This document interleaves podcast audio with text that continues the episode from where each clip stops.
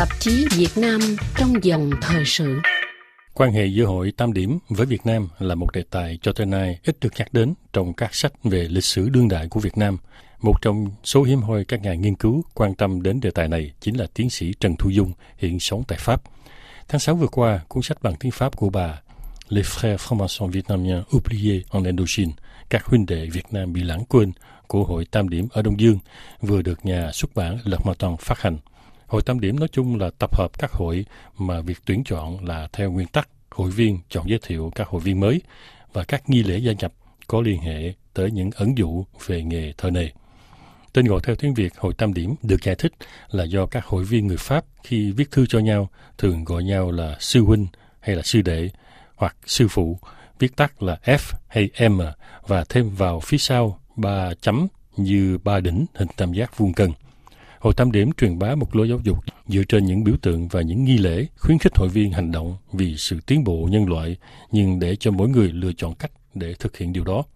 Cho tới nay, các học giả vẫn chưa xác định được chính xác thời điểm ra đời của hội Tam Điểm, mà chỉ tạm xem là hội đã xuất hiện vào cuối thế kỷ 16 ở Scotland, sau đó là ở Anh Quốc, rồi dần dần lan ra các quốc gia khác, trong đó có Pháp, từ đó được du nhập vào Việt Nam về những tư tưởng của hội Tam Điểm đã được truyền bá ở Việt Nam như thế nào?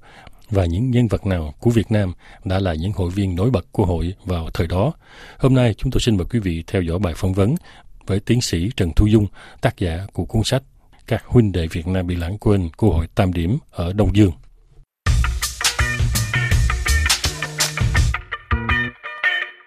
Hôm nay RFI Việt ngữ rất vui mừng được tiếp chuyện với ờ, tiến sĩ ờ, Trần Thu Dung để nói về cuốn sách Les frères francs-maçons vietnamiens oubliés en Indochine, các huynh đệ ở Hội Tam Điểm Việt Nam bị lãng quên ở Đông Dương. Bị lãng quên có nghĩa là chỉ muốn nói đến những nhân vật lịch sử đã từng là hội viên của Hội Tam Điểm nhưng mà cho tới nay thì ít ai để ý đến. Trước hết, chúng tôi muốn hỏi là Hội Tam Điểm đó đã du nhập vào Việt Nam như thế nào? Trong cái bối cảnh mà thời đó Đông Dương còn thuộc Pháp? Thực ra lúc đó là những người mà đi sang đầu tiên làm thuộc địa, bộ trưởng bộ thuộc địa là thành viên của Tam Điểm thì thành ra là cả một ekip đại đa số là cũng là tam điểm và họ cũng muốn phanh trương lúc ấy là người ta gọi là hoàng kim của hội tam điểm. Vì thế chúng ta thấy rằng ngay cái nóc nhà đông dương nên là một cái hình kim tự tháp, mà kim tự tháp là biểu tượng của hội tam điểm. Cho nên là khi mà họ đến việt nam ấy, là họ cũng có nhu cầu bắt buộc phải sinh hoạt. Họ tụ tập lại nhưng mà ban đầu là ở cô sanh sin tức là ở phía nam kỳ, là thành lập đầu tiên những cái hội đoàn. Và ngay cả cha của bà Margaret bias cũng ở trong đó là thành viên của những hội tam điểm đầu tiên và sau đó họ có những cái tên xong đổi tên liên tục để cho nó phù hợp với lại ờ, giai đoạn lịch sử. Ví dụ người ta đổi sang thành là tông canh chẳng hạn, hội tông quinoa rồi họ đổi những cái tên mà trước kia thì họ đổi là những anh em huynh đệ bác ái chẳng hạn, nhưng mà sau dần dần họ cũng đổi những cái tên rất nhiều cái là ánh sáng bắc kỳ chẳng hạn. Là lúc ấy là sự chiến thắng của họ bắt đầu họ thắng mình, tức là đi đến tận miền bắc, gọi là bắc kỳ rồi là bắt đầu 1886 thì phải. Thì bắt đầu là càng ngày càng phát triển ra thì họ bắt buộc phải sinh hoạt và sau họ công khai. Thì bắt đầu đấy là người Pháp đầu tiên dành cho người Pháp chứ còn người thuộc địa chưa có. Thế thì kể từ thời gian nào thì người bản địa tức là người Việt Nam ở Đông Dương mới bắt đầu được thâu nhận vào các hội tam điểm? Thực chất ra thì là cái hội tam điểm ấy lúc ấy là hầu hết là những người lãnh đạo có một cái nhu cầu đề nghị là Pháp Việt đề huề khi mà ra cái chính sách pháp viện điều hề thì bắt buộc phải đưa cả những người bản xứ vào sử dụng. Nhưng mà năm 1917 hay là 19 thì tôi không nhớ chính xác nữa, thì phải xem lại cái lịch sử ấy thì là bắt đầu xóa cái kỳ thi của Việt Nam theo cái hệ thống khổng tử, tức là theo hệ thống mà ảnh hưởng của Trung Quốc. Cho nên chúng ta còn nhớ cái câu thơ, trên ghế bà đầm ngoi đít vịt, dưới sân ông cử ngóc đầu rồng. Bắt đầu người Pháp xuất hiện trong những cái hệ thống thi cử đó. Pháp bắt đầu áp đặt tất cả những người mà lãnh đạo là phải biết tiếng Pháp và do Pháp đào tạo. Bắt đầu từ đó là khoảng đầu thế kỷ 20 mới xuất hiện người Việt Nam trong hội tam điểm. Nhưng đầu tiên là kết nạp ở bên Pháp là những cái sinh viên đi du học sang Pháp. Những người đó rất yêu nước, họ muốn tìm một con đường để đi thì họ đi vào những cái hội mà họ nghĩ là bình đẳng tự do bác ái và đảng nào vào cũng được tức là người ta phi chính trị và phi đảng phái và chỉ đề cao lấy ICT tức là phi tôn giáo, họ nghĩ rằng cái đó là cái hay nhất. Bởi vì như thế là anh có theo đảng nào chúng tôi cũng không cấm. Anh theo tôn giáo nào tôi cũng không cấm. Miễn là tôi bình đẳng với anh, bình đẳng trong suy nghĩ, tôn trọng kiến thức của nhau. Rất nhiều trí thức Việt Nam lúc ý đi vào con đường này ở bên Pháp đầu tiên. Xong họ trở về Việt Nam. Trở về Việt Nam thì phải có nhu cầu. Họp hàng tháng và hoạt động thì họ mới có kiến nghị viết thư lên là chúng tôi về Việt Nam sẽ được hoạt động đâu. Ban đầu những người Pháp thuộc địa là không muốn nhận nhưng rồi cũng phải chấp nhận những huynh đệ từ bên Pháp trở về thì bắt đầu xuất hiện những người Việt Nam. Sau này thì kết nạp rất nhiều, chẳng hạn như Phạm Quỳnh với lại Nguyễn Văn Vĩnh là hai trường hợp lúc ấy là hội trợ thuộc địa ở bên Pháp này này. Thì các cụ sang đó do ông Schneider các thứ là giới thiệu gặp những người tam điểm bên này. Và bao giờ người ta bảo khi mà anh kết nạp nó phải có hai ba người giới thiệu. Khi ở Việt Nam rất khó. Bởi vì sao? Tôi đọc được những cái thư của những người Pháp tam điểm nhưng không muốn kết nạp. Cho nên những người tam điểm tiến bộ hơn họ lại đưa những người này sang Pháp để gặp lại những người tam điểm này và bắt buộc phải giới thiệu và kết nạp. Những người này thì họ có bạn. Chẳng hạn như là phạm quỳnh rồi là nguyễn văn vĩnh là những người nổi tiếng. Thì họ có cảm cái giới bạn bè của họ. Thì bắt đầu mới đưa những người bạn vào kết nạp ở việt nam. Vâng, tức là nhờ cái nguyên tắc hoạt động của hội là kết nạp qua giới thiệu, thành ra mới mở rộng được con số thành viên người Việt. Đúng, tức là phải có hai người hoặc là ba người và có một cảnh ta gọi là điều tra viên. Thì người ta đến người ta xem tư tưởng của anh như thế nào. Nhưng phải đề cao cái gọi là cái tính nhân đạo. Anh phải tôn trọng cái ý kiến người khác và anh đấu tranh bằng cái tư tưởng của anh phải đấu tranh một cách trực diện. Người việt mình vào được đấy là bởi vì họ cũng bắt đầu đấu tranh. Đấu tranh cũng từng bước một đấy, chứ không phải tự nhiên mà vào đâu. Chẳng hạn như cứ hai năm bầu một lần, người việt là hầu như không được bầu. Và coi như vẫn là như một thứ người ta gọi là suy ban tẹp tức là như bù nhìn nhưng mà thì lúc mà người Việt vào đông ấy là bắt đầu có sự ứng cử và bầu cử cứ hai năm một lần.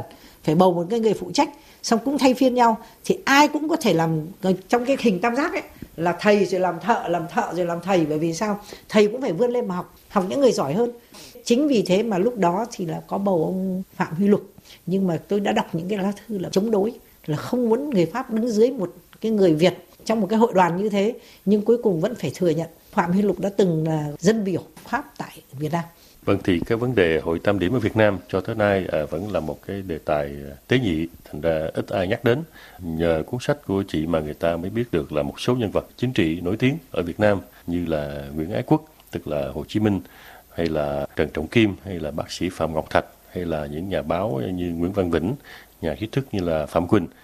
Những người đó họ đã tiếp thu những cái tư tưởng của hội tam điểm và sau đó họ đã áp dụng thế nào trong cuộc đấu tranh của họ ở Việt Nam? Tôi nghĩ là bắt đầu có có, có sự mâu thuẫn với nhau.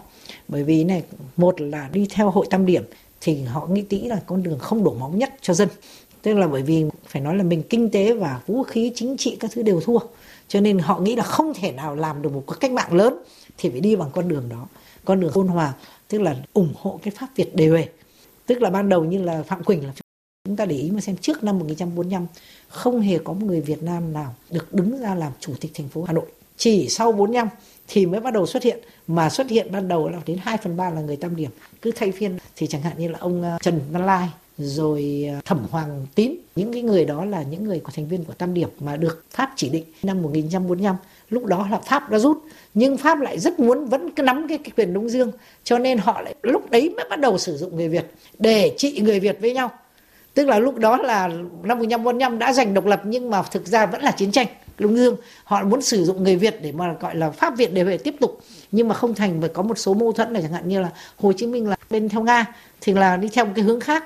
Nhưng mà lúc ý là những cái đảng ở Việt Nam người ta gọi là liên minh, liên Việt, tức là Việt Minh đấy, những cái trưởng đảng, tổng thư ký hay là phó là thường thường cũng có một thành viên tam điểm trong đó. Hồ Chí Minh cũng là một thành viên tam điểm. Nhưng họ hiểu rằng là cùng một cánh huynh đệ với nhau để đi đến giành độc lập, đấy là có nhiều cách, chứ không phải là tất cả thống nhất với nhau đâu. Cho nên cũng có những cái mà hiểu nhầm nhau. Người ta bảo có sự thanh trừ lẫn nhau thì mình không, tôi không nắm được cái cái đó. Nhưng là chắc là cũng có, bởi vì, nhưng mà có một cái chuyện này là chuyện rất thật là con của cụ Phạm Huy Lục là người mà được bầu ra làm đại sư lúc đó cho cái hội người Việt Tam Điểm Đông ấy. Khi mà có sự bạo loạn, lúc cái ông 18 tuổi ông bảo tôi biết là bố tôi chính là cảm ơn rất nhiều hoàng minh giám. Đấy là huynh đệ đã đến báo cho tôi biết là đi đi phải đi ngay đi không sẽ bị hiểu nhầm và có thể bị ám sát cho nên cụ đã bỏ đi và cụ vào nam xong cụ sang pháp. Có những cái mà mâu thuẫn trong anh em là vấn đề là theo pháp pháp việt đề về hay là giành độc lập một cách tuyệt đối là bằng một cuộc cách mạng. Vâng, tức là cái bối cảnh chính trị lúc đó nó cũng làm cho Hội Tam Điểm Việt Nam bị phân hóa ờ, thành một bên là đấu tranh một cách cực đoan hơn, bên kia thì đấu tranh một cách ôn hòa hơn. Thành ra có những người phục vụ cho chính quyền ờ, Việt Nam Dân Chủ Cộng Hòa, nhưng mà có những người cũng phục vụ cho chính phủ miền Nam Việt Nam. mà đầu tiên là chính phủ lâm thời của do Pháp dựng nên.